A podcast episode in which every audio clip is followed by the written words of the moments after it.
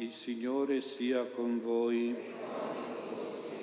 Lettura del Vangelo secondo Luca. In quel tempo il Signore Gesù passava insegnando per città e villaggi, mentre era in cammino verso Gerusalemme. Un tale gli chiese, Signore, sono pochi quelli che si salvano? Disse loro, sforzatevi di entrare per la porta stretta, perché molti, io vi dico, cercheranno di entrare, ma non ci riusciranno. Quando il padrone di casa si alzerà e chiuderà la porta, voi rimasti fuori comincerete a bussare alla porta dicendo, Signore aprici, ma egli vi risponderà, non so di dove siete. Allora comincerete a dire, abbiamo mangiato e bevuto in tua presenza e tu hai insegnato nelle nostre piazze. Ma egli vi dichiarerà, voi non so di dove siete. Allontanatevi da me, voi tutti, operatori di ingiustizia. Là ci sarà pianto e stridore di denti. Quando vedrete Abramo, Isacco e Giacobbe e tutti i profeti nel regno di Dio, voi invece cacciati fuori. Verranno da oriente e da occidente, da settentrione e da mezzogiorno e siederanno a mensa nel regno di Dio. Ed ecco vi sono ultimi che saranno primi e vi sono primi che saranno ultimi. Parola del Signore.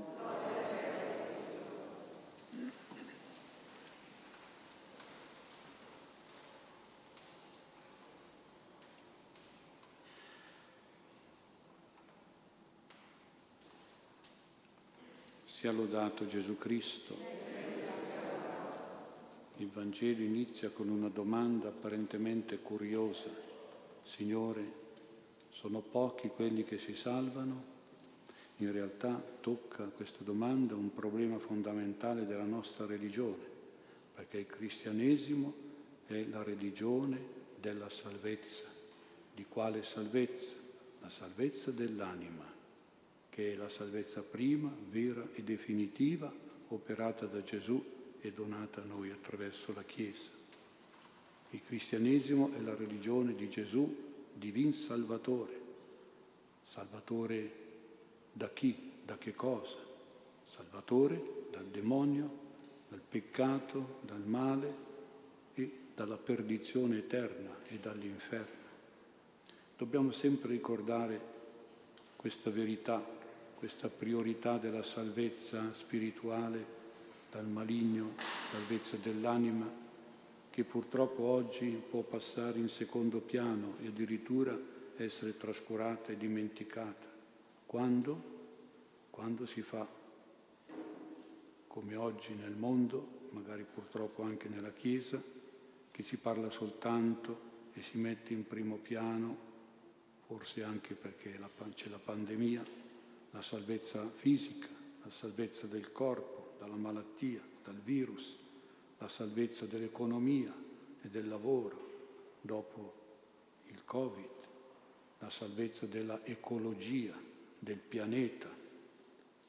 Giuste, necessarie anche queste salvezze, ma attenti però a non dimenticare la salvezza dell'anima e la salvezza dal demonio. Attenti a non subordinare la salvezza dell'anima a queste salvezze del corpo dei beni materiali o della natura, come si tende a fare oggi. Salviamo prima l'anima, pensiamo a salvare l'anima dal peccato, soprattutto dal peccato mortale e dall'inferno. Poi vengono le altre salvezze, ma dopo. Oggi noi siamo più sensibili e attenti al problema della salvezza tradotto e ridotto in termini di sicurezza per cui si moltiplicano a dismisura le norme di sicurezza. Uscite di sicurezza, porte di sicurezza, sistemi di sicurezza, dispositivi, cinture di sicurezza. In realtà sono piani e vie di sicurezza per una salvezza materiale, fisica, in caso di incendio o di alluvione o di terremoto, di pandemia o di furto o di incidente ma la sicurezza non è la salvezza. Può essere una prevenzione, una tutela, una difesa, una profilassi necessaria e importante, ma la salvezza è più importante della sicurezza. La sicurezza non va imposta come una dittatura. La dittatura della sicurezza ha portato a invadere il campo della Chiesa, a dettare le linee della stessa liturgia, di come si deve celebrare la messa e fare la comunione, a chiudere le chiese, la vita religiosa, la vita sacramentale, a violare le libertà, i diritti costituzionali. Allora diventa una violazione e un impedimento alla salvezza. Certo, anche in campo spirituale la sicurezza per la salvezza va attuata, per esempio stando lontani dai vizi, dalle occasioni di peccato, pregando, andando a messa, praticando la vita religiosa e morale. Così si entra nella sicurezza di Dio però e si può avere tanta salvezza per l'anima, per la mente, per il corpo, nei momenti di crisi o di pericolo, di malattia. È inutile lamentarsi, piangere, disperarsi per qualche disastro se non si è provveduto a mettersi in stato di sicurezza col Signore, nella Chiesa, frequentando i sacramenti, pregando, meditando la parola di Dio. Ora nel Vangelo noi vediamo che Gesù non risponde alla domanda se sono tanti o pochi quelli che si salvano, perché vuol far capire che il problema è di ciascuno e di tutti il problema della salvezza. Dipende dall'essere dentro la casa di Dio o restar fuori dalla casa di Dio. Questo vale per ognuno di noi e per tutti noi. La porta di questa casa di salvezza, che poi è la porta della Chiesa, del paradiso alla fine, è aperta sempre a tutti. Tutti si possono salvare dal mondo e dal maligno, nella casa di Dio e nella casa della Chiesa e tutti possono entrare a mensa del regno di Dio in paradiso, cioè tutti possono entrare nella salvezza del paradiso alla fine, da qualunque nazione vengano, che siano primi o ultimi. Ma il problema sta nel fatto che la porta della salvezza è stretta, dice Gesù, e che per entrare bisogna sforzarsi. Sforzarsi vuol dire impegnarsi con sacrificio, con fatica, con sollecitudine, perché il Vangelo, ricordiamo, è esigentissimo. Il bene a farlo costa tantissimo sacrificio, la giustizia a operarla costa tanta fatica e dedizione. Qui Gesù dice che la porta della salvezza terrena ed eterna è stretta, ma in un altro passo del Vangelo aggiunge anche che la porta della perdizione invece è larga ed essendo larga tanti preferiscono passare per quella porta che è la porta dei peccati, dei vizi, della superbia, dell'egoismo, del materialismo e del relativismo e anche la porta di quella predicazione, di quella teologia che largheggia, largheggia troppo a tal punto sulla misericordia di Dio da dimenticare che Dio è anche giusto, che c'è anche la giustizia di Dio, la redenzione operata dalla morte in croce di Gesù, la verità del giudizio finale, particolare e universale, la verità dell'inferno per i peccatori impenitenti. Penso a quante persone, soprattutto giovani, che entrano nelle vie del maligno e del male, diventando, come dice Gesù, operatori di ingiustizia e lo diventano per imprudenza, per irresponsabilità, da stolti e da incoscienti. Sono come la storia delle tre giovani farfalle che volteggiavano attorno a un fuoco acceso nella notte. Erano farfalle intelligenti, filosofiche, scientifiche. La prima farfalla, la più prudente, stando lontana, si chiedeva, come le altre, che cosa sarà mai il fuoco. E allora è una cosa che rischiara, che illumina, ma intanto lei stava lontana. La seconda farfalla si è fatta più vicina e ha detto è una cosa che riscalda. E la terza farfalla si è buttata tra le fiamme, non ha fatto in tempo a dire che il fuoco è una cosa che brucia, perché è diventata lei stessa morta, bruciata come una fiamma. E le altre due hanno detto, ora la terza sa che cos'è il fuoco. Sì, lo sa, ma intanto è morta, intanto è bruciata, perché non si deve scherzare col fuoco, così non si deve scherzare con lo stress, con le passioni dei soldi, del cibo, del divertimento, con la droga, con l'alcol, col gioco, col fumo, coi vizi, perché ci si brucia e si perde la vita. E allora addio salvezza, addio salute, addio benessere, addio pace, serenità e amore. Piace a tutti la superbia di seguire i sofismi, le apostasie, le eresie, le ideologie massoniche pseudo-umanitarie, le novità laiciste, moderniste, ecologiste, panteiste.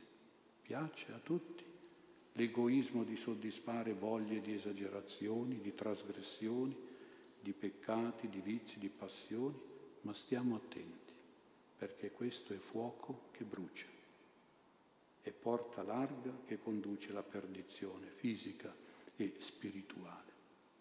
Inoltre la porta stretta è anche porta bassa, dicono i padri della Chiesa, che hanno interpretato questa porta di Gesù come l'umiltà porta bassa per abbassare la nostra superbia e come la generosità porta stretta di rinuncia all'egoismo. Dentro di noi c'è il nostro io. Il nostro io vorrebbe sempre diventare grande, alto per superbia e diventare grasso per egoismo. Vorrebbe sempre crescere in successo in carriera, ingrassare in soldi e proprietà ma per passare dalla porta piccola e stretta dobbiamo mettere il nostro io a dieta, a digiuno, con le virtù dell'umiltà e dell'altruismo che rendono piccoli e magri. Solo così riuscirà a entrare per la porta bassa e stretta del regno di Dio. Se si è alti di superbia e grassi di egoismo, nonostante tutti gli sforzi, lo dice Gesù stesso, non si riesce a entrare nel regno di Dio. E nel momento della nostra morte, quando il padrone di casa chiude la porta e chiude la nostra vita terrena, si rimane fuori dal paradiso. E allora si comincia a bussare alla porta e a gridare, Signore, aprici, vogliamo la salvezza eterna. E la risposta di Gesù è tragica per loro.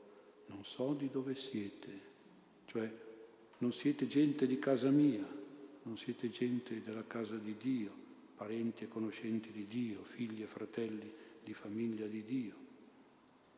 Allora voi direte, ma abbiamo mangiato e bevuto in tua presenza e tu hai insegnato nelle nostre piazze. Uno non riesce a capire queste frasi, ma sono simboliche e sono molto attuali perché sono, il Vangelo riguarda anche i fenomeni di oggi. Avete in mente i comizi? Avete in mente le convention? Le feste di partito, i discorsi politici, dai palchi o dai balconi, nei gazebo, nei capannoni, ecco, con l'esaltazione deliranti di personaggi pieni di superbia, con le folle che inneggiano, applaudono, glorificano personaggi superbi. Avete in mente le abbuffate, avete in mente le sbronzate, con i pranzi, di decine di, di interesse che soddisfano egoisticamente la gola e la pancia. Ecco quello che succede anche oggi. Ecco questa gente è presa dal delirio della superbia e dal delirio dell'egoismo, con il quale operano, hanno operato privatamente o pubblicamente ingiustizie, dice Gesù, iniquità, violenze, truffe, guerre, immoralità, inganni, prepotenze, cattiverie. A loro giustamente Dio dice, chi vi conosce, io non vi conosco. Allontanatevi da me, voi tutti operatori di iniquità. Via, dove? All'inferno. Ma non esiste l'inferno. No, no, c'è, c'è. Dice il pianto, c'è la sofferenza eterna. Dice lo stridore di denti, c'è la rabbia eterna. Loro potrebbero pensare a dire ma Gesù tu eri presente ai nostri pranzi, all'insegna della superbia e dell'egoismo. No, direbbe Gesù, ero presente a tavola con gli umili, coi poveri, coi generosi, coi peccatori penitenti, ma Gesù tu hai insegnato nelle nostre piazze, osannanti, sbandieranti. No, io ho insegnato umilmente ai piccoli, buoni semplici, ai buoni, agli altruisti. Stiamo attenti allora a non metterci nella mentalità e nella vita dei cacciati fuori per le loro opere di arroganza e di avarizia. Mettiamoci invece nella mentalità e nella vita degli accolti degli accomodati alla mensa celeste del cielo per la nostra umiltà e per la nostra generosità. In una scuola ebraica un saggio rabbino insegnava agli allievi del villaggio questo aneddoto come vivere per salvarsi. In una città, diceva, c'era al centro della piazza una fontana grandissima, con una grande vasca profonda, piena d'acqua. Un giorno arrivò un buon contadino, umile, generoso, un uomo di campagna, si sedette stanco sul bordo di questa vasca e per una disattenzione è caduta dentro, è caduta dentro la, la vasca e stava per annegare. Alcuni passanti accorsero e gli gridarono dacci la mano e lui fece di tutto per tendere la mano, per dare la mano e lo tirarono fuori e fu salvato. Cosa lo ha salvato? Ha chiesto il rabbino ai suoi discepoli e loro hanno risposto, la sua mano. No, lo ha salvato il dare, ha dato la mano, è il dare che lo ha salvato. Ha dato la mano perché era un uomo umile e generoso che dava sempre. E un altro giorno invece un signorotto della città in un'imprudenza, con tanta spavalderia, cade dentro anche lui questa vasca. Era un uomo superbo, un uomo egoista. Accorsero i passanti, gli gridarono dacci la mano, ma lui stranamente non voleva saperne. Perché? chiese il rabbino. I discepoli non sapevano rispondere. E allora disse, ascoltate allora.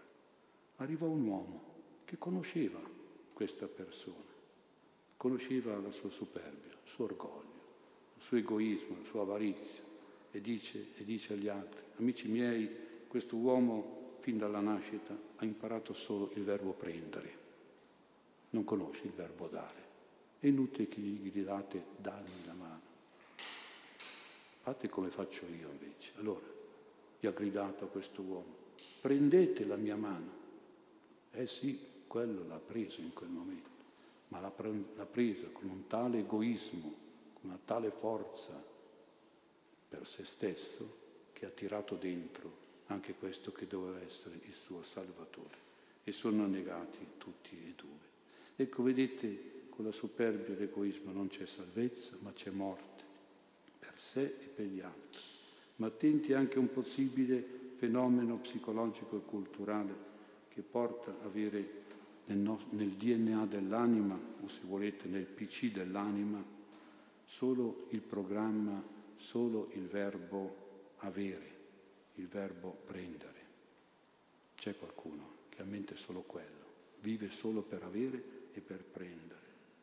Il dare e il donare non sa neanche che cosa sono, è fuori proprio del suo PC spirituale, del suo DNA ma cancellato con il computer, cancella. Questo può capitare soprattutto a gente che è ricca, perché è abituata solo a prendere ed avere, mai donare e dare. Ma guardate che può succedere a tutti, eh? Non solo ai ricchi.